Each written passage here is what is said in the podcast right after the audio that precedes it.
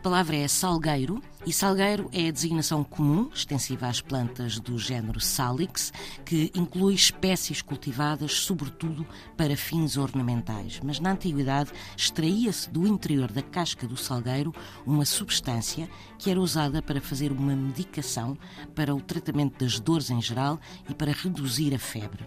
E acabou-se por descobrir nessa casca o produto responsável por essas ações farmacológicas, que foi chamado de salicina, a partir do nome latino do salgueiro, que era salis.